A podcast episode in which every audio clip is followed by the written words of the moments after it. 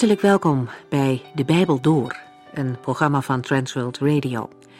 De Bijbel Door is een radioserie die u in vijf jaar meeneemt door de hele Bijbel. Van Genesis 1 tot Openbaring 22.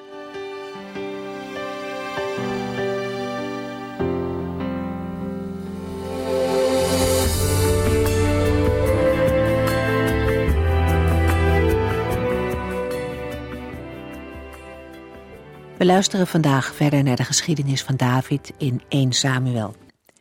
De vorige keer begonnen we met de ontmoeting tussen David en Abigail. David was onderweg om wraak op haar man te nemen. En als Abigail ervan hoort, pakt ze meteen haar spullen in om in de bres te springen. Ze erkent tegenover David dat haar man een dwaas is, maar ze dringt er wel bij hem op aan om het recht niet in eigen handen te nemen en daarmee bloedschuld op zich te laden. Abigail vraagt vergeving en spreekt profetische woorden uit over het koningschap van David. Ze herinnert hem eraan dat zijn leven veilig is in Gods handen. Daar kan geen vijand hem bereiken. Deze vrouw was getrouwd met een man die alleen maar aan zichzelf dacht.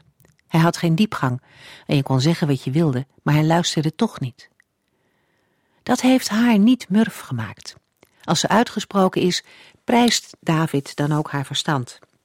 Hij dankt God dat hij deze vrouw heeft ontmoet, die hem weer op het rechte spoor heeft gezet. En voor Abigail zelf moet dit ook bijzonder zijn geweest. Haar eigen man liet zich niets gezeggen en hier ontmoet ze een toekomstige koning, die luistert en ook erkent dat ze wijze woorden spreekt. Nabal sterft binnen twee weken aan een hartaanval. David vraagt Abigail dan om zijn vrouw te worden. In hoofdstuk 26 lazen we dat David Saul opnieuw had kunnen doden. Maar weer weet David zich te beheersen en hij doet het niet. Hij laat zich niet overhalen door zijn mannen die zeggen dat dit de wil van God moet zijn. Hij laat het aan God over. In een gesprek dat hij later met Saul heeft, vraagt David waarom de koning zo achter hem aan blijft zitten. David krijgt er genoeg van, van het vluchten en verbergen. Maar ondanks de spijtbetuiging van Saul vertrouwt David hem niet. Hij verwacht zijn redding van de Heere. We lezen verder in 1 Samuel 27.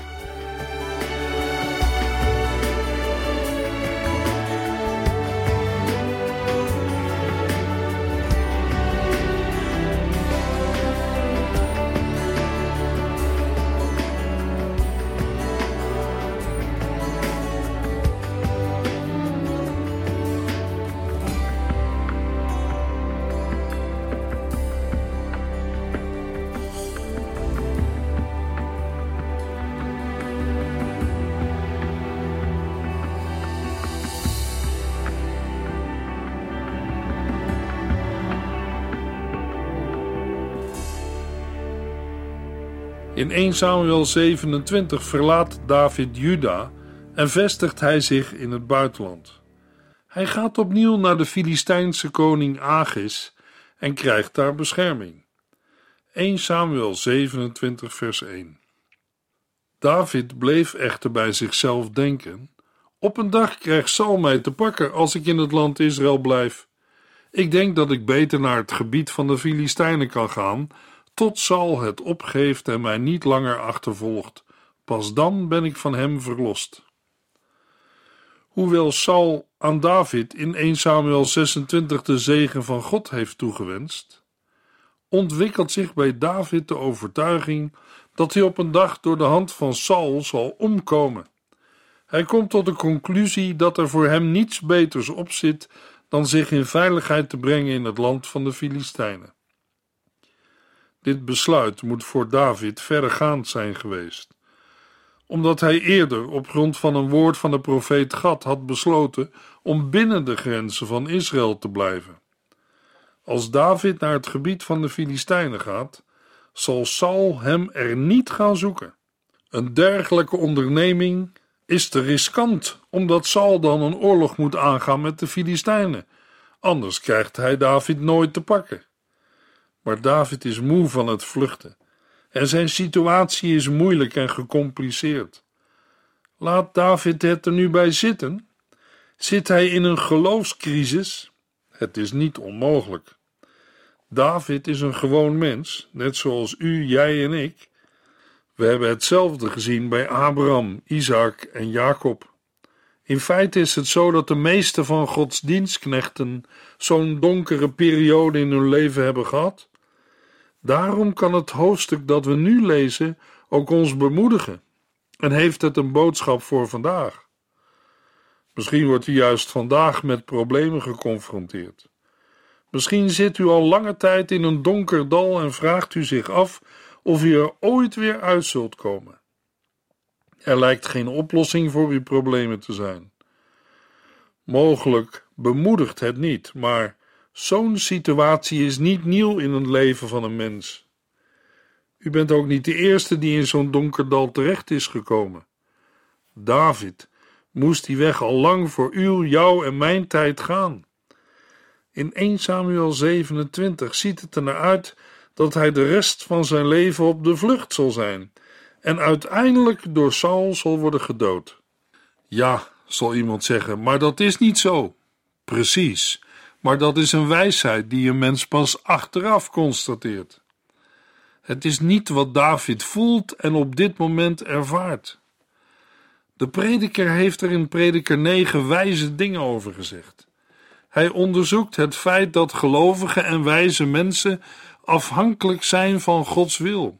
Hij zegt dan: Niemand weet of hij liefde of haat zal ontmoeten. Men weet niets van tevoren. Iedereen krijgt te maken met dezelfde ervaringen. Of hij nu goed of slecht, godsdienstig of niet godsdienstig, werelds of gelovig is. Ieder deelt in hetzelfde lot en dat lijkt onrechtvaardig. Daarom doen de mensen slechte en dwaze dingen en kiezen zij hun eigen onverstandige weg, want het ontbreekt hun aan hoop. Het enige dat de toekomst hun brengt is de dood. Er bestaat alleen hoop voor de levenden. David is moe van het vluchten. Hij wil rust en vlucht naar het buitenland, naar het gebied van de Filistijnen. 1 Samuel 27, vers 2 tot en met 6. Zo trokken David en de 600 mannen die bij hem waren met hun gezinnen naar Gad, waar zij onder bescherming van koning Achis konden wonen.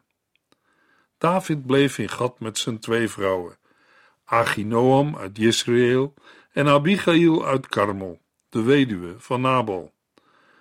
Dat nieuws kwam koning Saul al spoedig ter oren en hij staakte de achtervolging. Op een dag zei David tegen koning Agis: Als u het goed vindt, zouden wij liever in een van de steden op het platteland wonen dan hier in de koninklijke stad. Wij zijn immers slechts uw dienaren. Agis schonk hem daarom de stad Siklag, die tot op de dag van vandaag eigendom is van de koningen van Juda. David neemt het besluit met zijn 600 mannen naar Agis de zoon van Maoch, de koning van de Filistijnse stadstaat, Gat te gaan. Al in een eerder stadium was David naar Agis gegaan, 1 Samuel 21, maar toen als een anonieme vluchteling. Toen zijn identiteit ontdekt werd, gedroeg David zich als een waanzinnige en werd verder met rust gelaten. De dienaren van Agis omschreven David toen als de koning van Israël. Een koning die zelfs gevaarlijker was dan Saul. Het zal Agis duidelijk zijn geworden dat Saul en David tegenover elkaar staan. Dat zal ook de belangrijkste reden zijn geweest waarom hij nu bereid is David toe te laten in Gad. Een andere reden zal het eigen leger van David zijn geweest. Hierdoor wordt de macht van de Filistijnse koning versterkt. David verhuist met zijn 600 man naar Gad. Het geheel heeft veel weg van een kleine volksverhuizing, aangezien ook de gezinnen van de mannen van David meegaan. De vestiging in Gad heeft veel weg van het in het Oude Oosten bekende verschijnsel dat een bevolkingsgroep zich om militaire redenen verhuurde aan een koning en daar dan ook ging wonen. De verhuizing heeft voor David het gewenste effect, want als Saul hoort dat David naar Gad is gevlucht, besluit hij hem niet meer te achtervolgen. David vraagt Agis of hij zich mag vestigen in een van de steden buiten Gad. Agis schenkt hem Siklag. Deze stad bevindt zich tegen het gebied van Juda en hoorde eerst bij Juda en later tot het stamgebied van Simeon. Het was dan ook oorspronkelijk een stad in Israël en was blijkbaar door de Filistijnen veroverd. Later, toen David koning was, werd de stad weer heroverd op de Filistijnen. En dat bleef zo tot in de tijd van de scheuring van het koninkrijk. De vermelding dat Siklag tot op de huidige dag toebehoort aan de koningen van Juda, is een bewijs dat de eindredactie van 1 Samuel tot stand kwam na de splitsing van het rijk in 931 voor Christus. Dat achter de keuze om niet in de hoofdstad te blijven een speciale tactiek van David ligt, blijkt uit de versen 8 tot en met 12. Tijdens zijn verblijf in Siklag valt David verschillende volken aan die wonen langs de weg naar Egypte, een gebied rond Akaba tot aan het land Egypte. David opereert in het gebied ten zuiden van Gad en versterkt met deze gevechten de positie van Israël. Alle dieren en kledingstukken van deze volken brengt David naar koning Agis. David vertelt hem niet dat hij de volken ten zuiden van Gad heeft aangevallen. Als Agis vraagt waar David is geweest, vertelt hij: in het zuiden van Juda, of bij de Jerachmeelieten, of bij de Kenieten. Dat David zo handelt is een list. Hij doet alsof hij Israëlieten doodt, maar in werkelijkheid vernietigt hij andere volken en brengt de buit bij Agis. De hele periode dat David in het land van de Filistijnen leeft, houdt hij deze gewoonte aan en wijkt er niet van af. Hierdoor worden de vijanden van Israël uitgedund en de positie van de Judeërs en Kenieten versterkt. Aan de andere kant krijgt Agis steeds meer vertrouwen in David. Dat komt doordat David voortdurend met dieren en kleding bij Agis komt en zegt dat hij dit heeft gehaald uit de zuidelijke gebieden van Juda. Agis dacht dat de Israëlieten David zo langzamerhand wel intens moesten haten. In 1 Samuel 27 vers 12 lezen we dat Agis bij zichzelf denkt: Nu zal hij vast en zeker hier moeten blijven en zal hij mij altijd blijven dienen. David wint op een leugenachtige wijze het vertrouwen van Agis en versterkt ondertussen de positie van Israël. In verschillende psalmen zingt en spreekt David over oprechte mensen, maar zijn eigen gedrag wijkt daar nu van af. In Psalm 11, vers 7 zegt David: Want de Heer is rechtvaardig, hij waardeert het oprechte handelen. Zij die hem volgen doen zijn wil. Daarom zijn zij in staat hem recht in de ogen te kijken. Dat kan David op dit moment niet. Blijkbaar heeft de Heer groot geduld met David. Hij laat hem een tijd begaan, totdat David terugkeert tot de Heere en zijn volk. 1 Samuel 28, vers 1 tot en met 7. In diezelfde periode hergroepeerden de Filistijnen hun legers voor een nieuwe oorlog tegen Israël. Kom en help ons in de strijd, zei koning Agis tegen David en zijn mannen. Goed, antwoordde David. U zult spoedig merken wat u aan ons hebt. Als u ons werkelijk goed helpt, zult u voor uw hele leven mijn persoonlijke lijfwacht worden, beloofde Agis hem. Ondertussen was Samuel overleden en heel Israël rouwde. Hij was begraven in zijn woonplaats Rama. Koning Saul had alle waarzeggers en tovenaars uit het land Israël verbannen. De Filistijnen sloegen hun kamp op bij Sunem, terwijl Saul en zijn leger bij Gilboa lagen. Toen Saul het enorme Filistijnse leger zag, werd hij bang en zonk de moed hem in de schoenen. Daarom besloot hij de Heer om raad te vragen. Maar de Heere weigerde hem te antwoorden, noch door dromen, noch door de Urim, de orakelstenen, noch door de profeten kwam Saul iets te weten. Hij gaf zijn dienaren toen opdracht een waarzegster op te sporen, zodat hij haar kon vragen wat hij moest doen. Zij vonden een waarzegster bij Endor en Saul ging vermomd naar haar toe. Ongeveer een jaar en vier maanden na Davids komst bij Agis trekken de Filistijnen hun troepen samen om het gevecht met de Israëlieten aan te gaan. Agis gaat er volledig vanuit dat David met zijn mannen mee zal vechten tegen de Israëlieten. David antwoordt dat Agis wel weet wat hij aan David heeft. Hij zal het spoedig merken. Het vervolg zal duidelijk maken hoe dubbelzinnig het antwoord van David is en hoe hij uiteindelijk loyaal blijft aan zijn eigen volksgenoten. Vers 3 geeft een terugblik op twee gebeurtenissen die van belang zijn om wat er in de volgende verse volgt te begrijpen. De eerste gebeurtenis is het overlijden van Samuel. In de tweede plaats krijgen we te horen dat Saul alle geesten, bezweerders en waarzeggers, kortom alle spiritisten uit het land heeft verwijderd. Hiermee heeft Saul uitvoering gegeven aan de opdracht van de Heere om heilig te leven in het land dat de Heer Israël had gegeven. Vers 3 kan de indruk wekken dat de genoemde gebeurtenissen na elkaar hebben plaatsgevonden, maar dat is onwaarschijnlijk. De hier als tweede genoemde gebeurtenis past beter in de begintijd van het koningschap van Saul. We moeten de beide gebeurtenissen zien als twee onafhankelijke mededelingen. De opdracht om iedere vorm van spiritisme weg te doen, staat in de context van de oproep heilig te leven, Leviticus 19, en zich te onderscheiden van alle andere volken. Door seances te bezoeken, erkent de mens andere machten dan God alleen en treedt men actief in contact met deze machten.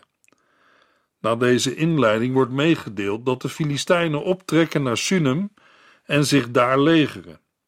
Het leger van de Israëlieten trekt naar Gilboa en slaat daar zijn kamp op. Het strijdtoneel gaat zich hiermee afspelen in het noorden van Israël. Wanneer Saul het Filistijnse leger ziet, wordt hij erg bang. In zijn angst raadpleegt Saul de Heere, maar de Heere antwoordt niet. Op geen enkele manier krijgt Saul antwoord. De profeet Samuel is inmiddels ook gestorven. Saul kan hem dus ook niet vragen. Toch wil Saul weten wat hij moet doen en besluit dan zijn toevlucht te nemen tot een vrouw die doden kan oproepen. Saul heeft dergelijke personen eerder zelf uit het land verwijderd. Maar hij vraagt nu aan zijn dienaren of zij een waarzegster willen opsporen. Na een tijdje krijgt hij bericht dat zij een vrouw in Endor hebben gevonden. Endor is een plaats die niet ver is verwijderd van de locatie waar Saul op dat moment is. Terwijl de Heer aan Israël occulte praktijken had verboden en in plaats daarvan profeten gaf, maakt Saul de omgekeerde beweging. Hij keert zich van de Heere af en gaat naar een waarzegster. Dat Saul onmiddellijk een vrouw noemt, is niet verwonderlijk omdat vrouwen in Oegarit zeer actief waren in deze cultus. In de Hebreeuwse grondtekst staat er voor waarzegster een vrouw, een bezitster of heerseres van een dodengeest. In Mesopotamië was het gebruikelijk om een overledene te raadplegen om de toekomst te weten te komen. Een voorbeeld is het Gilgamesh-epos, waarin sprake is van het opkomen van de geest van Enkidu, uit de onderwereld om met Gilgamesh te spreken. Waarschijnlijk is de vrouw uit Endor een Canaanitische. Luisteraar, het is goed om bij dit gedeelte onszelf de spiegel voor te houden. Ook in onze tijd hebben veel mensen belangstelling voor het bovennatuurlijke. Paranormale bijeenkomsten en activiteiten worden regelmatig aangekondigd. Voor ieder mens is het dan ook van levensbelang om te weten waar de oorsprong van deze dingen moet worden gezocht. Goed om de Bijbelse gegevens nog eens te onderzoeken en te overdenken. De Bijbel geeft niet aan dat de Canaanieten grotere zondaars waren dan anderen, maar wel dat zij vanwege hun zonde gestraft worden. In Leviticus 18 staan veel seksuele zonden genoemd en ook de dienst van Moloch. De grond is door de zonde van de Canaanieten zodanig verontreinigd dat het zijn bewoners uitspuugt. In Leviticus 20 staan allerlei bepalingen op seksueel gebied. In Deuteronomium 18 worden allerlei vormen van occulte praktijken genoemd, zoals waarzeggerij en het oproepen van geesten. Ook horoscopen, astrologen en magnetiseurs horen daarbij. Deze zaken zijn voor Israël volstrekt verboden. Namens de Heere zegt Mozes: Ieder die deze dingen doet, is de Heere een gruwel. En ter wille van deze gruwelen drijft de Heere uw God hen voor u weg. De afgodendienst van de Canaanieten is niet maar een afwijking van de ware godsdienst, maar in feite verering van demonen en Satan. Satan doet zich voor als een engel van het licht. Luisteraar, let op de tijd waarin wij leven en wat er om ons heen gebeurt. In 2 Thessalonicense 2 vers 9 zegt Paulus: De mens van zeer grote zonde zal komen en optreden als Satan zelf, vol duivelse list en kracht. Hij zal iedereen een rad voor ogen draaien door allerlei opzienbarende, bedrieglijke wonderen te doen. Dezelfde apostel Paulus zegt tegen de jonge prediker Timotheus in 1 Timotheus 4: Maar de Heilige Geest zegt ons heel duidelijk dat er een tijd zal komen waarin sommigen in de gemeente zich van Christus afwenden en leraren gaan volgen die zich door de duivel laten leiden. En waar gaat Saul naartoe? Naar een waarzegster in Endor. 1 Samuel 28, vers 8 tot en met 14. Zij vonden een waarzegster bij Endor en Saul ging vermomd naar haar toe. Samen met twee van zijn mannen bezocht hij haar s'nachts. Ik moet met een dode praten, vroeg hij. Wilt u zijn geest oproepen? Wilt u mij in de val lokken en ter dood laten brengen? wilde de vrouw weten. U weet toch dat Saul alle waarzeggers en geestenbezweerders heeft verdreven? Maar Saul zwoer bij de Heere dat hij haar niet zou verraden. Ten slotte zei de vrouw: Nu, wie wilt u dat ik voor u oproep? Breng mij in contact met Samuel, antwoordde Saul. Toen de vrouw Samuel zag, gilde zij: U hebt mij bedrogen. U bent koning Saul. Wees niet bang, stelde de koning haar gerust. Wat ziet u? Ik zie een bovennatuurlijk wezen vanuit de aarde opkomen, was haar antwoord. Waar lijkt het op? Het is een oude man gehuld in de mantel. Saul besefte dat het Samuel was en boog diep voor hem. We zien hier een typisch voorbeeld van een in het oosten veel gebruikte vorm van toekomstvoorspelling door middel van geesten. Saul vraagt de geest van Samuel op te roepen. Daarop begint de vrouw met haar occulte praktijk. Maar de tekst beschrijft die fase niet. De aandacht wordt direct gericht op het moment dat de vrouw Samuel ziet en gilt: U hebt mij bedrogen, u bent koning Saul. De vraag komt op of we hier werkelijk te maken hebben met Samuel, of dat dit een geest is waarvan de omstanders denken dat het Samuel is. Saul wordt in 1 Kronieken 10 negatief beoordeeld vanwege zijn ontrouw aan de Here. In het bijzonder wordt verwezen naar het feit dat hij een waarzegster heeft geraadpleegd. Om die zonde wordt een mens zeer ernstig beoordeeld. Jesaja 8 vers 19 en 20 Waarom probeert u de toekomst te leren kennen door spiritisme en waarzeggerij? Luister niet naar dat geklets en gemompel kunnen de levenden van de doden iets over de toekomst leren? Waarom vraagt hij het uw God niet? Vergelijk de woorden van deze waarzeggers met het woord van God. 1 Samuel 28, vers 15. Waarom hebt u mij gestoord door mij terug te halen? vroeg Samuel aan Saul. Omdat ik enorme problemen heb, antwoordde hij. De Filistijnen zijn met ons in oorlog en de Heer heeft mij in de steek gelaten. Hij wil niet meer antwoorden door profeten of dromen. En daarom heb ik u laten oproepen om te vragen wat ik moet doen. Als de waarzegster heeft verteld dat ze een Elohim heeft zien opkomen uit de aarde. Elohim moeten we hier opvatten als een bovennatuurlijk wezen. Begint de gedachtenwisseling tussen Sal en het wezen waarvan Saul aanneemt dat het Samuel is.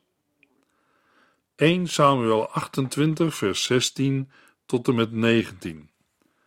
Maar Samuel antwoordde: Wat heeft het voor zin mij te vragen? De Heer heeft u immers verlaten en hij is nu uw vijand geworden.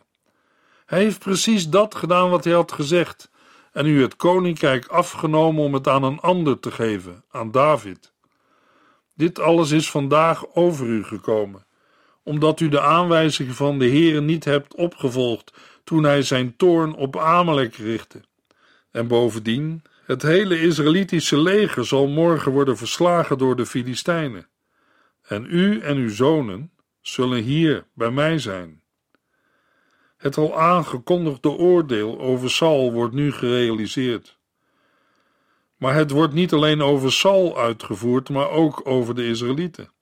In de veldslag tegen de Filistijnen, die de volgende dag zal plaatsvinden. Het leger van Israël zal in handen van de Filistijnen vallen. Na deze woorden valt Saul in zijn volle lengte tegen de grond. Zijn krachten hebben het begeven. Hij is uitgeput, lam geslagen en erg in de war. De vrouw dringt erop aan dat Saul wat eet.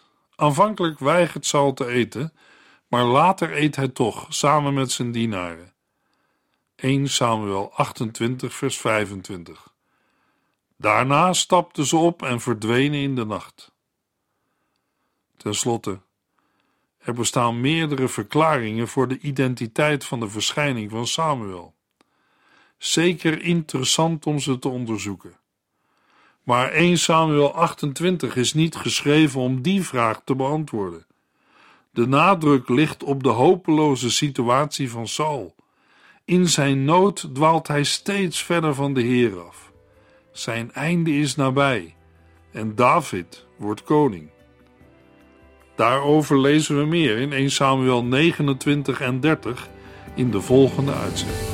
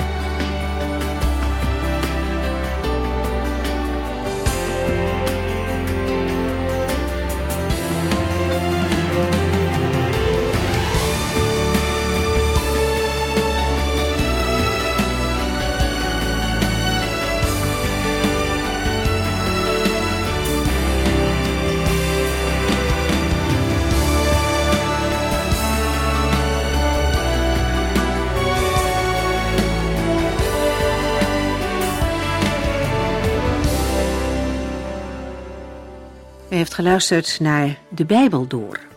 In het Nederlands vertaald en bewerkt door Transworld Radio. Een programma waarin we in vijf jaar tijd de hele Bijbel doorgaan. Als u wilt reageren op deze uitzending of u heeft vragen, dan kunt u contact met ons opnemen. Tijdens kantooruren kunt u bellen op 0342 47 8432. 0342 47 8432. 32. Ook kunt u een e-mail sturen naar de Bijbel door transworldradio.nl en natuurlijk kunt u ook via de post ons bereiken. TWR, postbus 371, postcode 3770, AJ in Barneveld. Dit programma werd gepresenteerd door Cor Weda en Ike André. Techniek was in handen van Odin van Woerdekom. En wij allemaal bedanken u voor het luisteren. Graag tot de volgende keer.